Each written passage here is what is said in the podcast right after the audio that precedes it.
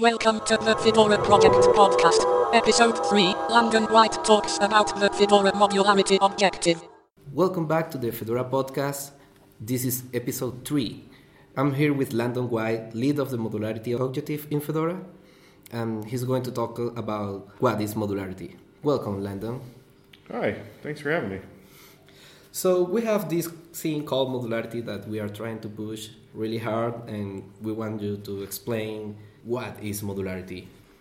So, if you've ever used a Linux distribution before, um, you know that there are many users who kind of run into what we often refer to as the too fast and too slow problem. So, what that means is uh, for, let's say, a developer, um, they want the bleeding edge version or the cutting edge version of uh, some tool chain, um, and it may not actually be in the distribution yet because it's not considered stable, right? So, that you know is a problem for the developer because that means they have to go hand build um, those components and you know deliver them themselves and then maintain them, etc. And then hope that the version that they decided to settle on is the one that the distribution picks up the next time the, the distribution changes, usually major versions. Um, the too slow problem is, uh, sorry, that's the too slow problem. The too fast problem is when um, you have your application and it's running on, you know, some kind of current version of uh, some tool chain, and the distribution leapfrogs you. So, in other words, the distribution releases a major version, and now they have the newest version of that tool chain, and now your stuff doesn't work. So, what do you do? Well, right now, there's lots of different ways to try to solve that problem. Um, you you know one way is to kind of pin to an old version. One is to go manually hand build stuff. Um, things like Copr start to relieve this problem a little bit. Um, sometimes, depending on what you're trying to accomplish, maybe in both directions. Usually more forward than backward. So this is the kind of the crux of the problem that we're trying to solve. We're also using that uh, using the solution to that problem to try to also simplify uh, what we understand about the overall distribution and the kind of components of it and make how it uh, how it comes together uh, more generic or uh, let's just put it like uh, less tightly coupled to say just straight RPMs and we have a very defined delivery process for the RPM distribution uh, we need to be able to deliver other things uh, more simply. So things like containers or things like um, the different editions of Fedora. So we get locked into how we deliver those things based on the way we traditionally build Fedora over time. So modularity allows us to have some more flexibility in our build infrastructure as well. So those are kind of the two big aspects of it. Um, there's a lot of side benefits as well. Um, for example, it simplifies container construction for individual users um, and uh, you know things like that. There's a lot of kind of niceties that happen as a result. Um, so that's roughly what modularity is. Mm, okay. The first thing that comes to mind when you see modularity is modules. It's, it's, it's related in some way. We have modules that modules. Work. Yeah. Okay. Um, so the reason it's called modularity is because what we decided to do, or what we're trying to do, is instead of looking at the things that you are interested in at the RPM level, as a user, right? So when you look at it at the RPM level, it's very, very small, right? And so it's very hard to, to understand that, um, you know, what you need at an RPM level. We have various mechanisms through RPM to try to bring those kind of up a level or 50 uh, to say we do things like meta packages or, or uh, yum groups. Um, and that's how we try to solve some problems about uh, discoverability and, uh, you know, kind of ease of use if what you actually want is an application you don't want an individual library, you want Apache, right? You want uh, Firefox. You don't care whether or not it has, you know, library X, Y, or Z.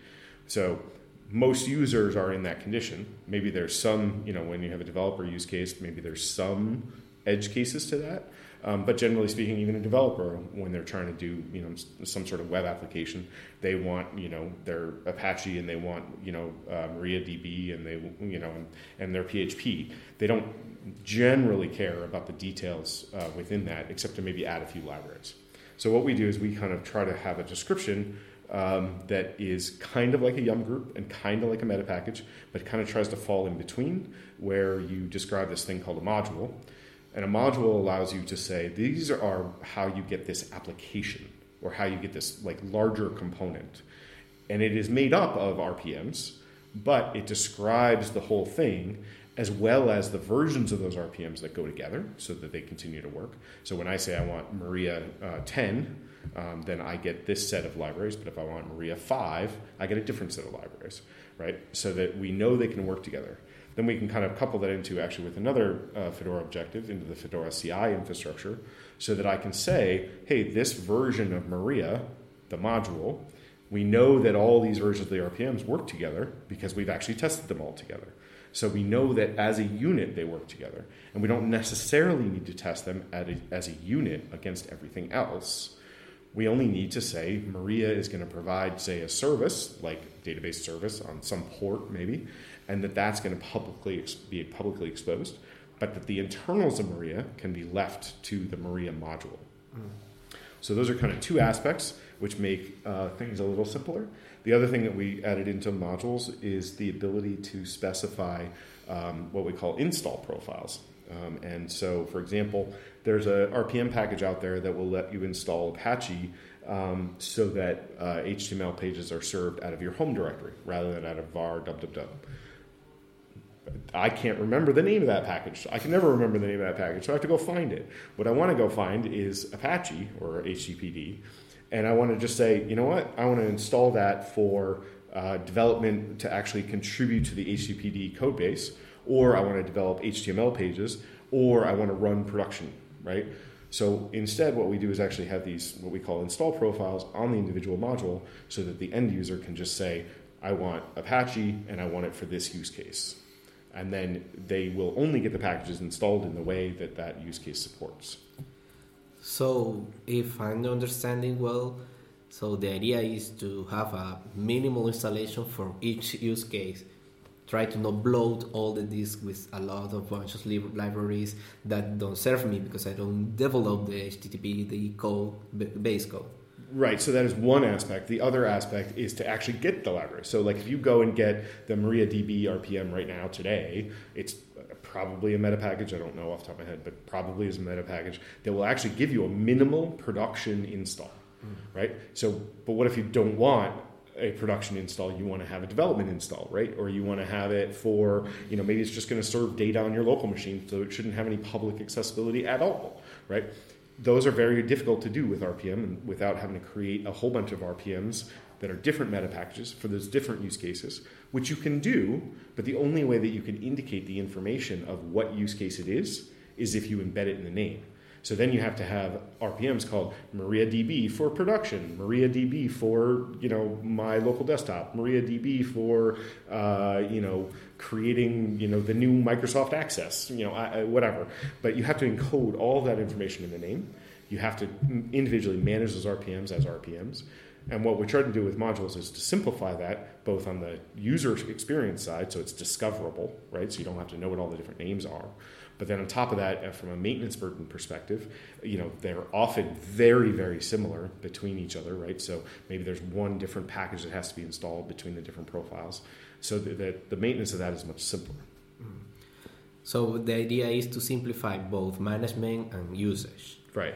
Okay, we, I get it with um, let me add to that too with the caveat that we want to make it as um, kind of transparent as we possibly can so in other words um, with the way we're designing and developing fedora modularity you will never know that modularity is there unless you want to go after one of those special use cases so if you you know once the modularity bits are released if you type dnf install mariadb you will get just what you expect as if you had installed it in the prior version of Fedora mm-hmm. because it's transparent. But then if you, you add a little bit more to your syntax, you can start to walk into those special use cases. Mm, okay, okay, that's neat. Um, there is an onboarding process to work with modularity. Uh, to work with, like, to contribute to actual modular, like the team. Yeah, it, it's pretty lightweight. Um, I think the there's kind of multiple aspects, right? So if you want to actually contribute um, to the kind of modularity project itself, uh, what we recommend is you go hang out in pound fedora dash modularity on IRC, um, or come to our uh, weekly meetings. We have um, a modularity working group meeting every Tuesday at I know it's 10 a.m. Eastern, but I can't remember what it is UTC. Um, it actually started. Let's see, it started uh, today, half an hour ago, so 1500 UTC. Um, and on alternate Tuesdays, we have what we call office hours, where we hang out. We promise there will be a bunch of people floating around if you have questions about modularity. Um, so, but at the same time, but the, it's alternating Tuesdays. So, so that's kind of the if you want to kind of con- contribute.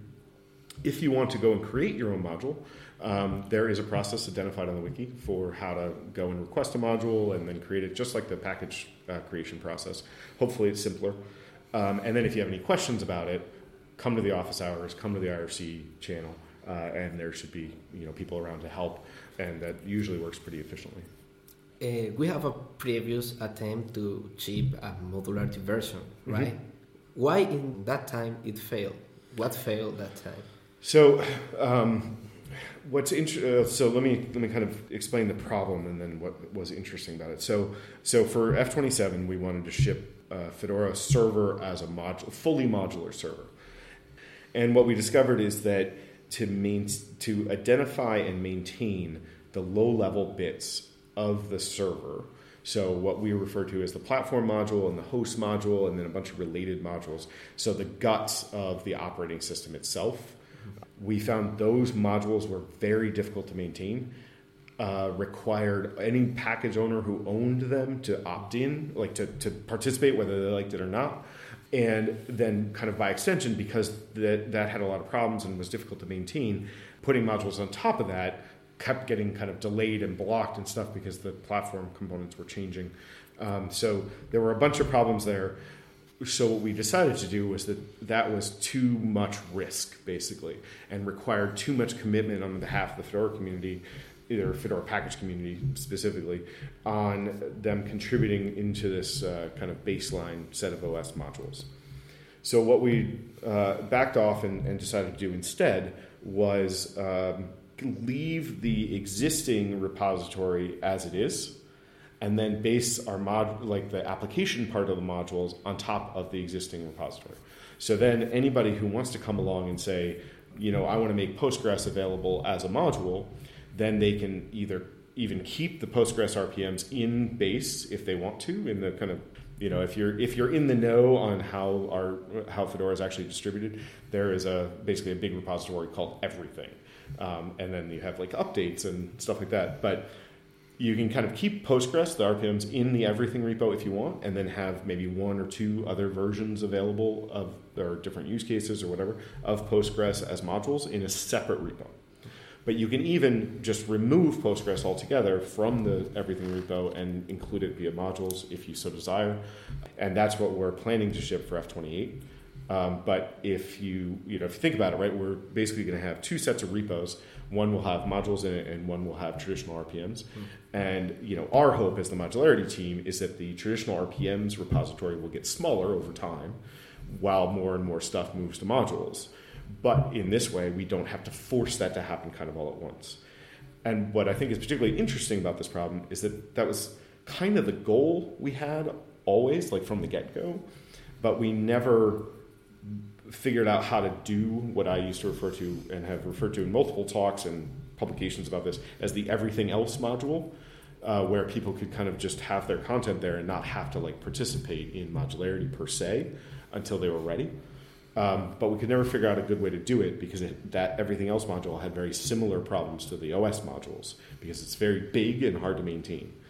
So by giving up a few nice to haves on how the modularity infrastructure works, um, we're able to just kind of layer our modules on top of the everything repo, and we think that's kind of a good compromise for kind of everybody involved um, because it you know gives it still satisfies the goals of giving end users uh, multiple versions of things being available at once, but also uh, satisfies the goal of uh, kind of keeping Fedora uh, running strong as it does, right, without having to disrupt that.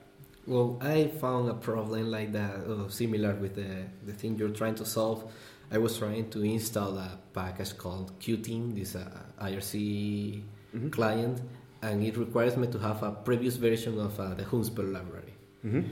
So maybe the, with modularity we can so try to solve this kind of problem to have Qtime with his version of of libhunspell and the current version of libhunspell to other other programs. That's to work. exactly that's exactly what it's trying to solve. Um, and then the problem, obviously, then becomes is now we have two versions of which say Hunspell. Hunspell. Yeah, um, two different versions of that now floating around and having to be maintained in Fedora. So uh, we do need policies around whether, or you know, how often or for how long we're going to allow that to happen.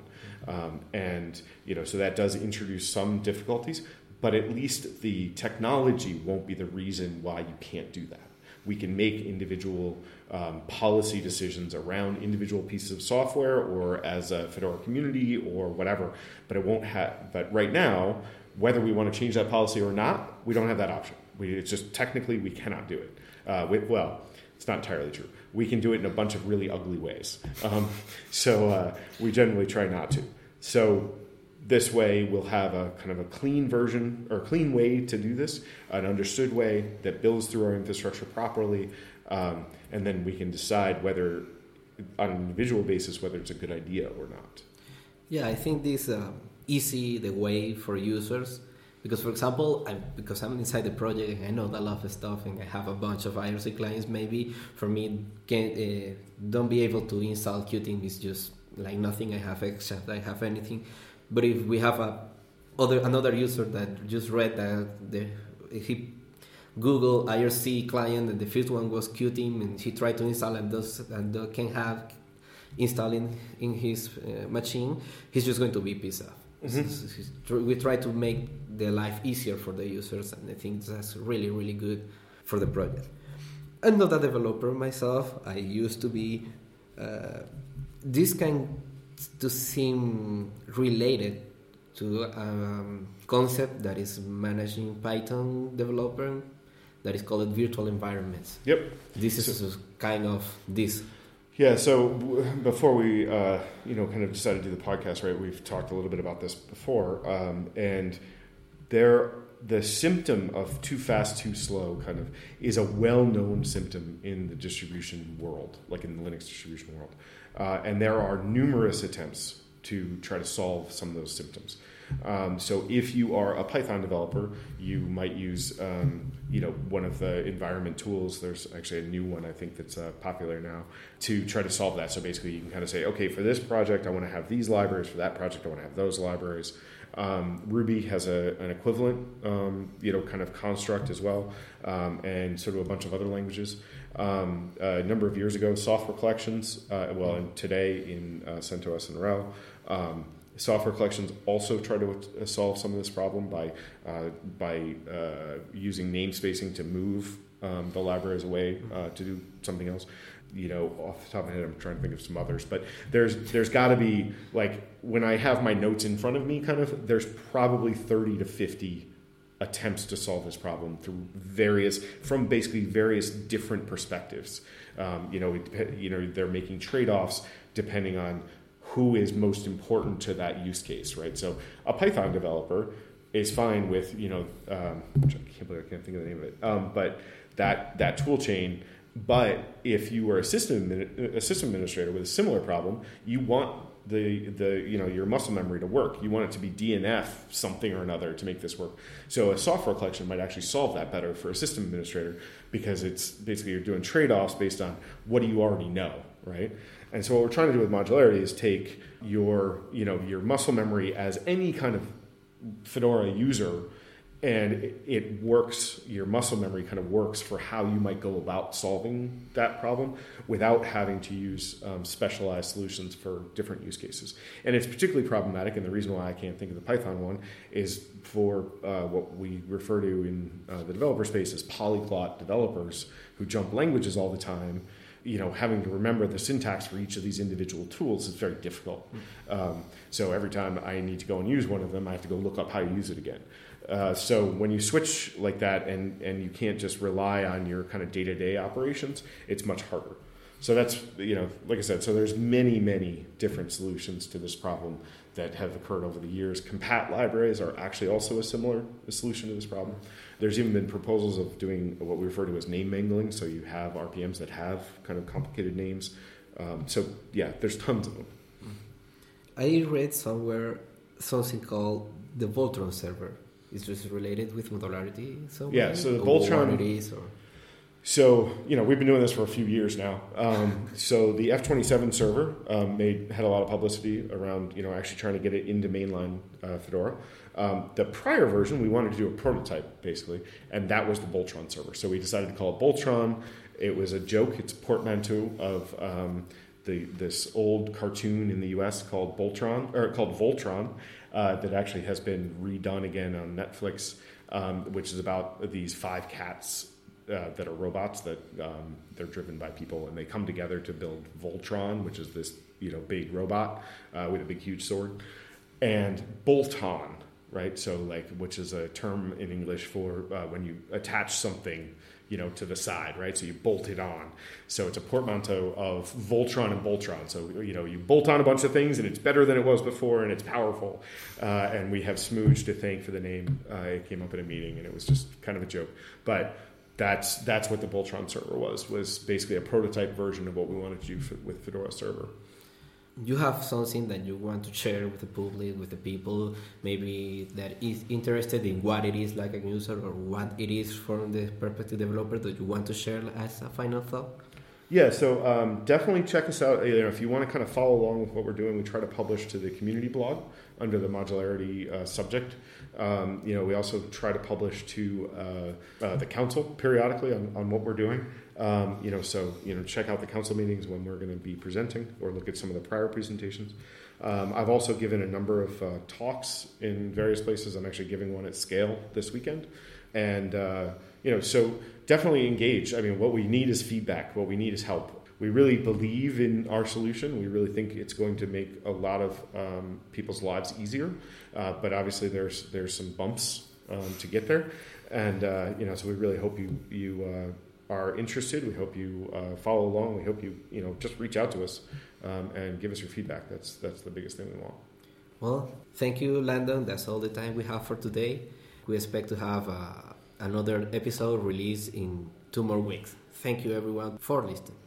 Thank you for listening to the Fedora podcast. See you in two weeks with more interesting interviews.